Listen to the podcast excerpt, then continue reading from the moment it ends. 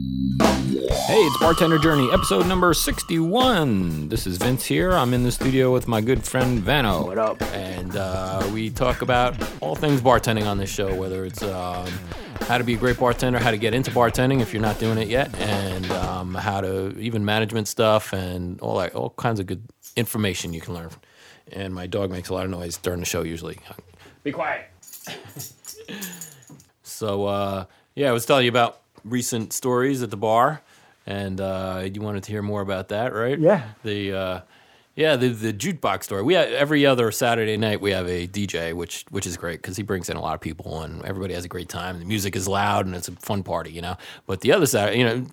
They don't want to uh, burn everybody out on the DJ thing, so they do it every other week. And uh, so then we have the jukebox, and you know it's a dollar a song. You know, people start putting money in the jukebox, which is cool. But you know, after they spend ten dollars, fifteen dollars, twenty dollars on the jukebox, they're kind of done. You know, so so other people have to join in. You know, you know sometimes the uh, the owners will go over and they'll put some money in, but uh, she's kind of giving me the eye like. Uh, maybe you should put some money in the jukebox. She, she didn't say that, but you know, that was the implication, you know. I just got to stop you right there. The owner is telling you, as the bartender, that Yeah. more or less you should take the initiative and put your money Out of the tip cup. out of the tip cup into the in jukebox. Yeah. I, I don't agree with that. I'm yeah, sorry. yeah, it's not really my responsibility. On the other hand, you know, I, I'm there making money, and I want to keep the party going. I don't want the people to leave, you know, and I don't want the place to get quiet, you know, because you know the difference between, you know, when the bar is quiet and the music's pounding. Yep, yep. Big difference. Oh, absolutely. Very big We've difference. always said it. The, the music and the drinks And is the the head chemist of Yeah. the event. So I came up with this uh, idea the other day, and I was like, you know what? I'll, t- I'll take money. You know, I want to keep the party going, and uh, it does affect my income. You know, and people hanging out, partying, and the vibe of the place. So, uh, but what I what I came up with is, you know what? I'll take some money out of my tip cup, and I'll give it to uh, somebody who's playing good music, and let them choose. You know, Wow. so you know. It's my money, but I'm letting them choose, and they they have a good time doing it, you know. And uh, I think that worked out worked out pretty well, you know. Did you vocalize that to the owner? Uh, they she saw what was going on. I think I don't know. Who knows? That dude, that's brilliant, man. So you take, so like you and the guests see you giving money out Yeah, of your tip taking cup, money right out of the cup. and you give it to them to put whatever music they want on. Yeah, That's brilliant, man. That's inner game shit right there, man. yeah. You know, it makes everybody feel good, and uh, you know, I'm not I'm not imposing my musical taste on anybody else too. You know, because you never know how people are going to react to what gets played. You Yeah. know, and uh, you know, let them do it. So uh, Brilliant move, my friend. and then it makes them, you know, then they go to the jukebox and they put my couple of singles in there, and hopefully they'll pull some more out of their pocket and put some more in, you know, and just uh, keep the party going. It's a, uh, yeah, it's, it's a little trickier on the nights when there's no DJ there. I'll tell you, on Saturday nights, it's a little trickier to get things going. I'm just I'm visualizing that you you know someone you know new comes to the bar and how awkward that is, and you're Yeah. just making you're just easing that worry. Like you're introducing them to people, you're talking to them, they're feeling comfortable, they're drinking, they're playing music, they're getting to know these people, Right. And you started all that. Yeah, you're like yeah. you're like the you're like the kid in school where we talked about that. Yeah, they're new to the school, Yeah. and you're the one that introduces them to everyone. You know, Yeah. like that's great, dude. Yeah, it was fun. It was fun, and that, you know they're exchanging phone numbers. Oh, we got to come back here, you know, next week maybe or whatever. So it, was, it worked out really good. It was fun. Well, you know what happened a couple twice last week, and I'd never seen this happen before, but it happened twice on the same night. People, you know, if somebody asks for um, if I put a lemon in somebody's drink and they don't want it, they it happened twice. They threw it on the floor. I'm like, what the fuck is that? throw it on the floor? I, you know, I didn't say anything to them, but uh, you know, is this a thing now where people throw the lemon on the floor if they don't want it? That's fucking bullshit. I gotta, you know, Can you imagine go- what their house must look like?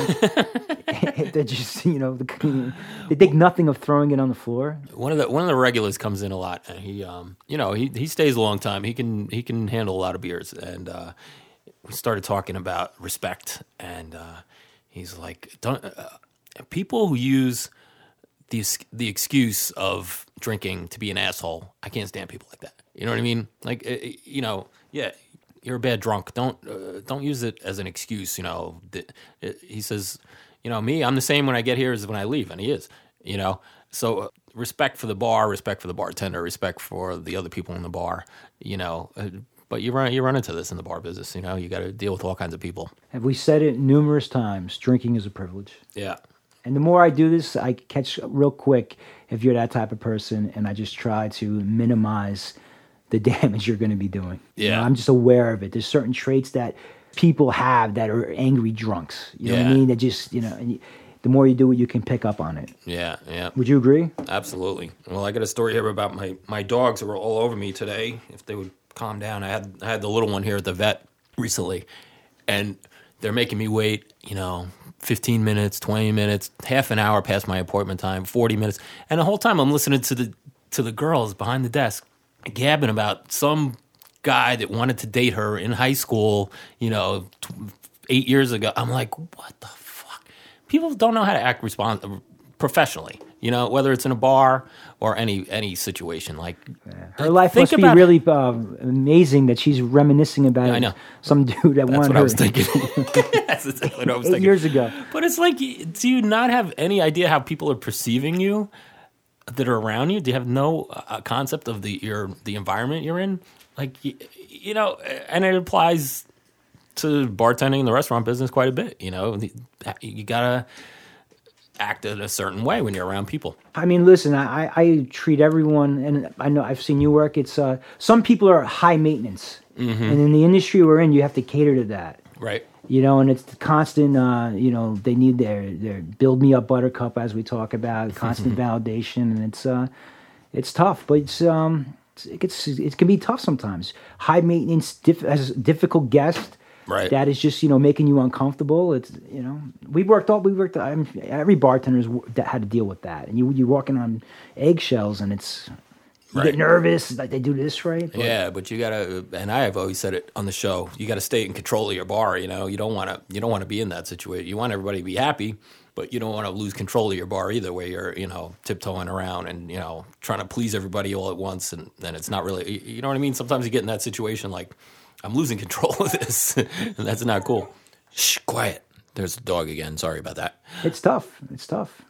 As I get older, I get I have more confident than I was when I f- was younger, Mm-hmm. and I'm just like, you know what? I'm doing. My intentions are good. I'm doing the best I can. Right. You know, I'm going to be professional, and it, the chips fall where they may. Mm-hmm. That really, that's the attitude I have now. You know, and people, like as they get older, they, you know, if you know, if I'm confident in my ability as a bartender, I'm Mm-hmm. confident in my ability as uh, for customer service, Right. and that's what I I, I go back to that. Mm-hmm. There's certain guests that will or that can like you know they try they're demanding they yell at you and you you, you got to deal with it. It's just the business we're in, and you try to you know you're gonna have more people I think nicer, but it, you know that one bad person has a ripple effect that just like rocks your soul. You know, Gets you off your game sometimes. I was thinking of when I first started, like looking for jobs, and uh, even when I was, you know, I had the nightclub experience. I this was pre-internet. Like when I took a break from that, and, and I was still in school, college. This is pre-internet. I would take a, a phone book and go literally go through it and call bars and restaurants till I find a gig All right. and I would find I would find a gig, and uh, there's were there were times where I, I even with my experience, I, I was I was either I was let go. It was a couple times, let go, and where I was not called back, and you know that's uh that's tough, you know. It's um, but I was thinking about when I uh you know when I was looking for work, and uh, it was right after the nightclub. You, once you start bartending, it's you know you, you want to get back into it. It's in Yeah. you. When, when you're good at it and you, you made some money, you, you can always go back to it. And um, I was thinking before the internet, what I would do is I would take like the phone book and I would go through all the bars and restaurants in, in my area and I would call, literally call. A lot of time and effort in just asking for work. And that's how I got my work. Uh-huh. And um, today it's like you know for, to find a work you just you just go on you go on various websites and you look w- for people looking for work. But my approach is this man. I'm still going to keep that pre-internet approach meaning that i'm going to utilize whatever website's looking for workers mm-hmm. i'm going to apply for that. Yeah. but let me tell you something. I'm going to follow up with a phone call. I'm going to do my research. Right. i'm going to do i might even do a visit mm-hmm. Because it's it's you against it's me against you, you against me. It's competitive. Yeah. And that's who's going to get the job because people some people have a weird ritual when people submit applications for jobs. Mm-hmm. There could be like 40 applications and it just could be they could just randomly picked people out of that pile You know what I'm saying? Like I want to Yeah, be memorable, especially if I'm hustling. I want to get that job. Well, FaceTime is so important. You know, Yeah, if they, I if they mean- could put a name to the face, then that's that's key because, like you say, you could have 40, 50 internet applications. I don't even know which is what? You know, what's what? Yeah. It could be totally random who's going to call. and absolutely, and, I, and something I wanted to share, and you know, you can use it. And like I said, this is just my philosophy. You know, you, can- you it's not gospel, but this is something that I learned in one of my first corporate gigs, and it, it, it's helped me get work. You know, especially when I got laid off after ten years. It was a kind of a, uh, a technique in interviewing, and it, it's it's helped me tremendously. And you know me with acronyms. That's Yeah. how I remember stuff. Yeah, yeah. But I, I call this acronym SPAR, like when you spar somebody in the Yeah, ring sure. and it's S P A R, and it goes as such. The S stands for situation. The P stands for problem. The A stands for action, and the R stands for result. Hmm. So when someone will ask you a specific question, you answer in that format. Like if they ask you, like for example, describe a time just say if this was not even a bartending job, this is like a job you want to get, and it's very competitive out there. Right. So they- they'll ask you describe a time where you had to meet a deadline and you had you had a short amount of time. You would give a situation. You would give the problem that situation was causing you. You would give the action that you took, and then you would give the result and I learned this when I was very young, and it, I kind of just like I locked it. Just it just sank with me, hmm. and I used it, and it's just phenomenal. And if you listen, politicians answer in that format. Hmm. Lawyers will speak it like that. You know, it's hmm. just it's that it's that process because a lot of times, even me before I knew this, you would be you were you would be asked a question, and you would just start talking. And you would answer maybe part the partial question. But in that in that format i mean this is just deep stuff. This is this could help you Yeah. land a job a bartending job but Yeah. it, it makes you really on point you give the situation you give the problem you give the action you give the results bar. i mean the mm. company had a different acronym Yeah. i kind of made it my own Right. and I, I've used. I've, I've been on interviews just to go off to, off you know that non bartending interviews where I I've had like four people in the room, two people on the phone, asking me, "Oh, describe a time when you failed." That's a tough fucking question, I hate that. and you you can't say I never failed. Yeah. But you got to be very careful how you answer that question. Yep. You dig? And I use that, you know, and I, I just, you know, and you you kind of just, you know, keep that format. And just something that I like to share. You know, I would like to help people. It's helped me, and it's something Yeah. that you should, you know, consider. You may think it's I don't want to use it, but if it helps you, you know, Yeah. luck. That's good. That's good.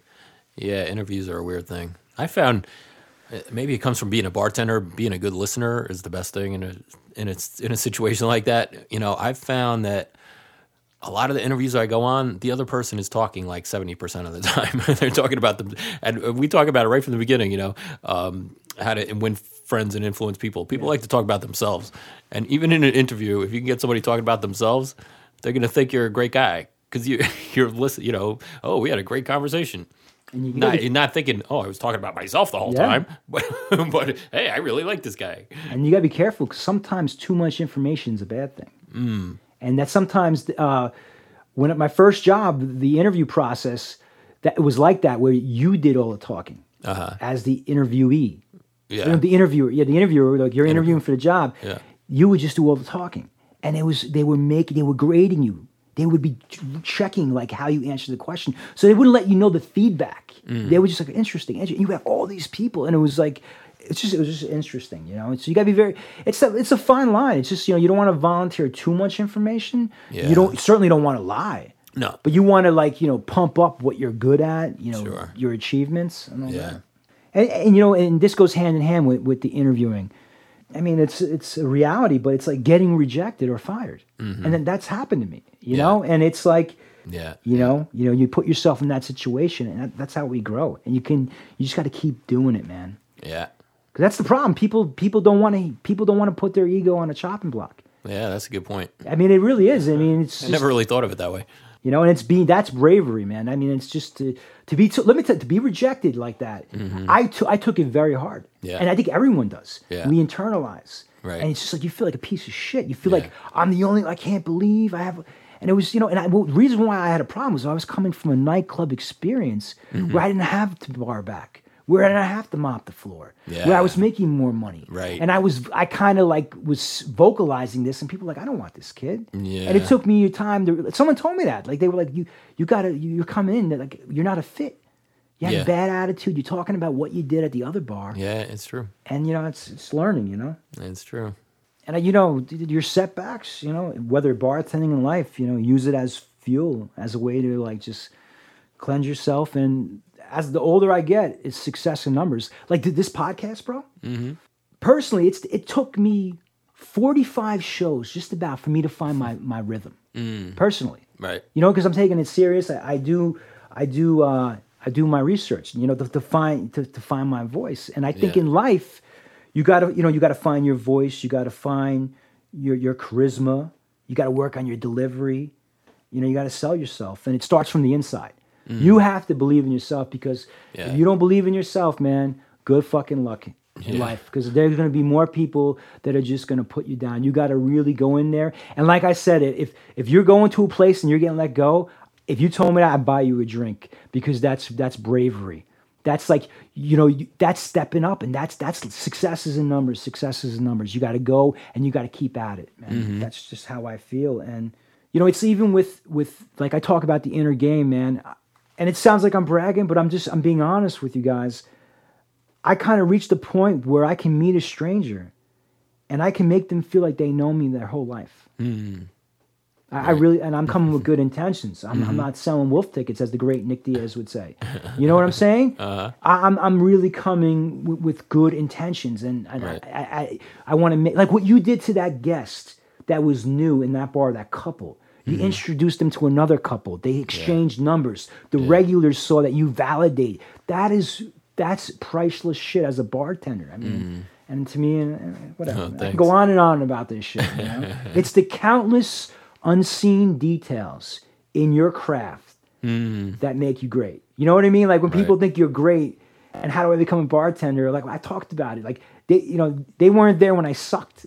Yeah. You know, I, I just didn't wake up one day and controlling a crowd and like you know, you know, like Jim Morrison. You know, "Ah, you're great. You know, when I was fucking getting booed and all that, I just kept at it, man. Yeah. I, I read a book one time about how to make it in acting, and they talked about rhino skin. That you got to have thick Mm-hmm. Yeah. rhino skin, and yeah, in that business especially. you know, and, Yeah. You know what happened last week at the bar? This uh, this guy he used to own another bar down the road, and he sold it.